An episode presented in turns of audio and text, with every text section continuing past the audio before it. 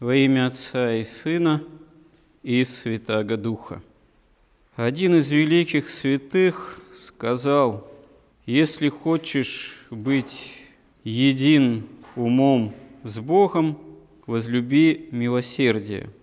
И далее указывает этот святой, что истинное состояние такого для человека осуществления ну, блаженства в единении с Богом, единство с самим собой, оно определяется именно милосердием Божиим. Человеку иногда, как это неудивительно, трудно понять, что Бог прежде всего исполнен любви именно милосердной к Нему же, к человеку, к всему творению – Действительно, как говорит Господь в Евангелии, милости хочу, а не жертвы.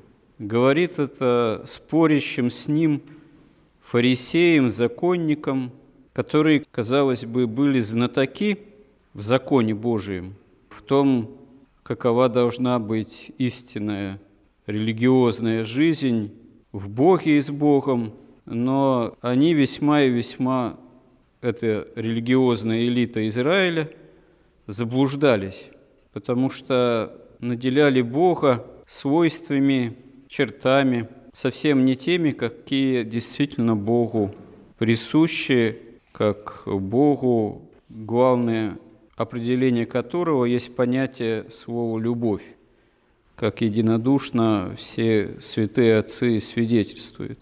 Но сам человек по причине греховной поврежденности – еще грехопадения Адама и Евы, часто вообще не понимает, что такое настоящая истинная божественная любовь, наделяя это понятие несколько иными порой свойствами, исходя из именно понимания, что такое истинно божественная любовь, чем-то чисто человеческим, иногда вообще любви противоположным. Это в истории человеческого рода развитие человеческой цивилизации, человеческой мысли, увы, очень часто повторяется, а порой приводит вообще катастрофическим последствиям. История самой древней цивилизации – это есть история цивилизации предпотопной, цивилизации Каина. Каин пришел в такое ожесточение, не просто убив брата своего Авеля – в общем-то, по определенной духовной зависти, но еще и придя в состояние непрестанной такой лжи в отношении к Богу. Каин же не был атеистом. Он действительно разговаривал с Богом, он знал Бога, но усыновился дьяволу, потому что не просто убивает своего брата, а продолжает именно определенное противостояние с Богом, лжет в глаза Богу. И оказывается, уже этим проклят от земли, которая отверзла уста принять кровь его брата. И что характерно, как указывают святые отцы, Господь не говорит «я тебя проклинаю, Каина». Он говорит «проклят ты от земли». То есть ты сам себя приводишь в такое состояние. Не Бог тебя, не я тебя привожу, не свергаю в это состояние, ты сам в него добровольно приходишь и оказываешься именно проклят, и еще получаешь некую печать, и это есть действие прежде всего самого Каина, выбор самого Каина. Святые отцы указывают, что проклятие Каина, оно еще заключается в невозможности покаяния для Каина. Он настолько отгораживается от Бога, становится таким стенающим, трясущимся, приходит в образ такого состояния жизнедеятельности, что строит между собой и Богом стену, которую уже сам не хочет, не желает, не в состоянии разрушить. Вся цивилизация Каина – это такое именно строительство стены непроницаемой. А в результате дела потомков Каина, как свидетельствует книга же «Бытия», становятся плоть. Сам Господь свидетельствует, что дела этих людей, потомков Каина, стали плоть, а дух в полном пренебрежении. И настолько представители этой цивилизации извратили уже пути жизненные на этой земле, что за исключением праведной семьи Ноя все остальное было уничтожено, все остальные, потопом. И даже линия сынов Божиих, которые не были прокляты, как Каин и его потомки, претерпели смешение с линией родовой Каина и тоже оказались погублены в водах всемирного потопа. Но это такое в истории человечества одно из самых крайних извращенных проявлений, связанных с именем Каина. Но, как указывают святые отцы, в определенной степени дух Каина позже воскресает в некоторых представителях человеческого рода, в строителях там Вавилонской башни, ну и так далее и тому подобное. Бывает, что человек, как говорит апостол, идет путем Каина. Хотя уже Господь не уничтожает потопом человечество, потому что в целом человеческая цивилизация после потопная, она не имеет такого в своих представителях проклятия, как это случилось с Каином и его потомками. К тому же какой-то момент истории цивилизации, стран, народов становится христианской. Хотя и за столетия и тысячелетия истощается в своем христианстве, и последний Вавилон, который является собой тайну беззакония, что в Откровении святого апостола Иоанна Богослова в Апокалипсисе описывается, он имеет прообразом еще первый Вавилон, строительство первой Вавилонской башни. И вот в развитии человеческого восприятия Бога, в том числе и философского или богословского, уже даже в христианскую эпоху очень характерно Э, понимание нашего спасения, которое во Христе осуществляется, понимание такое западное, католическое. Его еще и именуют таким юридическим или правовым. Но возникает совершенно не случайно и находит потом отзвук, следы вообще в христианском богословии, в догматических изложениях, катехезисах, не только на Западе, но, в общем-то, и проникает в православие в той или иной степени, ну, еще его принято называть схоластическим, оно, в общем-то, не случайно по многим причинам, потому что на Западе Римская империя, мысль юридическая римская оказывала очень существенное влияние на и сферы жизни человека, и обыденные, и э, такие философские, богословские, именно правовое понимание. Рим был именно очень силен своим римским правом, как известно. И вот это вот такое очень действительно сильное, можно сказать, неизгладимое в каком-то смысле юридическое понимание, оно проникло и в богословие, и явилась такая идея сатисфакции, что Бог он прежде всего обладает и божественным могуществом, и полнотой божественной справедливости. Поэтому, когда человек отпадает от Бога, Адам и Ева, этим отпадением, прислушанием Бога, прислушанием перед Богом, наносит Бог уже оскорбление именно божественного достоинства – божественной правды, божественной правоты, божественной справедливости. Можно сказать, что это оскорбление, поскольку наносится Богу, оно имеет такой неисправимый для человека характер, поскольку божественное правосудие, как может человек удовлетворить? У человека нет э, таких уже сил, ресурсов, таких прав, оснований.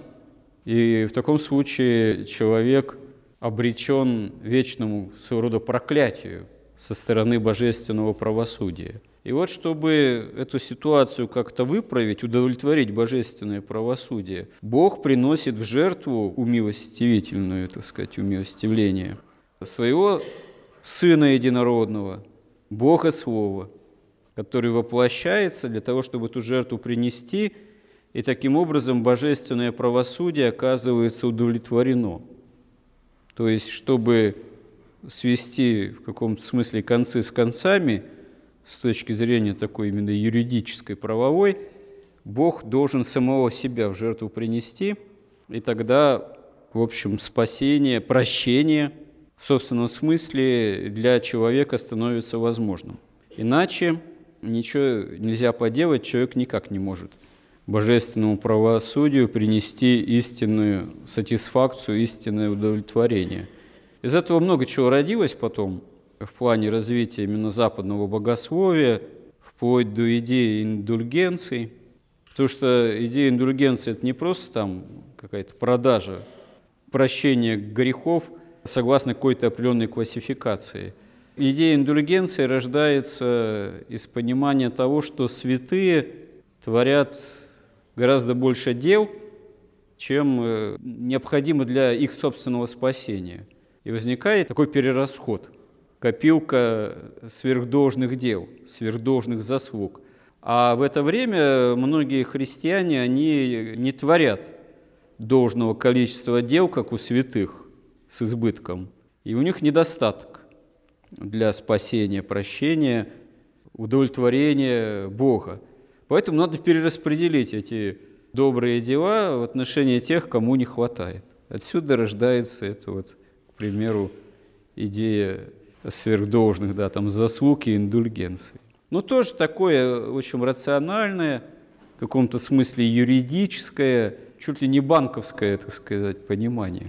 Увы, это, в принципе, человеку свойственно наделять Бога чертами, собственно, человеческими – перенесение на Бога, то, что свойственно э, самому человеку, и в этом смысле далеко даже и не лучших черт самого человека или уклада практики жизни человеческого общежития.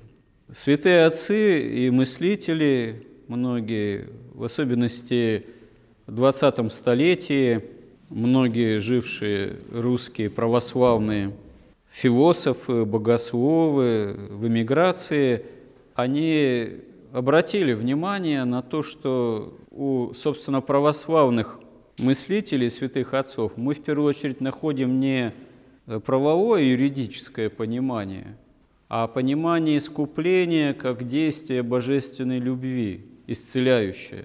Бог становится человеком, потому что Он является исполненным божественной любви, который не может смириться с тем, что человек от него отпал. Один из также великих святых, преподобный Максим, исповедник, даже говорил, что если бы даже человек от Бога не отпал, Бог бы все равно воплотился по именно неизреченной божественной любви своей, чтобы стать к творению ближе максимально, чтобы максимально к себе приблизить творение.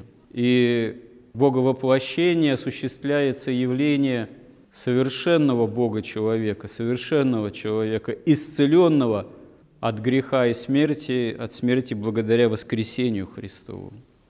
А воскресение Христова невозможно без Его голгов и без Его креста. Исцеляющая сила действия божественной благодати, она подобна явлению именно в Боговоплощении, подобна и даже выше, как указывают святые отцы, творение самого мира. Бог действительно становится человеком именно для того, чтобы человек обожился. Для того Бог вочеловечился, чтобы человек стал Богом, Богом по благодати, вернулся к Богу во Христе. Происходит исцеление человеческой природы от греха. Если в западном католическом понимании – человек не сколько поврежден, в том числе и психофизически, а сколько разжалован в каком-то смысле. Был генералом, разжаловали сержанта из-за грехопадения. Но, в принципе, что генерал, что сержант или рядовой, это все равно человек. Просто формально один облечен какими-то регалиями и привилегиями, а другой нет. А с точки зрения святоотеческой, человек когда отпадает от Бога, он становится недочеловеком. Первородный Адам, первозданный, и Адам после грехопадения – это несколько разные существа. Адам уже поврежден и болен грехом. А Христос, новый Адам, являет совершенную исцеленную человеческую природу. И в этом явление полноты любви и милосердия Божьего. Почему святые отцы указывают, что хочешь исцелиться от греха, хочешь наследовать жизнь вечную, самое главное – научись быть также милосердным. Нам много всего дано, весь строй богослужебный в церкви, практика поста, самое главное – тело и кровь Христова за божественной литургии, свидетельство святых отцов, их молитвы, вообще сама покаянная возможность общения с Богом. Но главная задача не просто научиться, как креститься, какие молитвы читать, какой список грехов приносить, как под благословение к священнику подходить. Это не принципиально так важно. Это, можно сказать, такая своего рода православная культура внутрицерковная, которая веками формировалась и много что в себя включает, но не она сама по себе главная. Хотя ей тоже надо учиться человеку, допустим, несведущему. Иногда это даже многих людей не шибко воцерковленных, как даже пугают. Человек не понимает, когда впервые переступает порог храма, что здесь происходит, в какой последовательности, когда креститься, когда поклоны, как к священнику там подойти как на исповедь, э, как причащаться, как готовиться. Ну, на самом деле это не проблема. Этому всему можно постепенно научиться, найдется и кому подсказать. А если мы это все умеем, ну хорошо, но и это-то не главное. А главное прийти в состояние ну, начатков любви к Богу и другому человеку. Научиться быть действительно милостивыми, милосердными – исполненными мира, душевного, духовного, действительно стяжи чада мирный дух, и вокруг тебя спасутся тысячи. Если эту цель будем ставить, то незаметно, незаметно, может быть, даже для себя постепенно будем приходить в единомыслие, в единство с Богом, и тогда Господь нас будет действительно самому главному, спасительному научать, и будет нам это от Него даровано. Истинно. Помоги нам в этом, Господи. Аминь.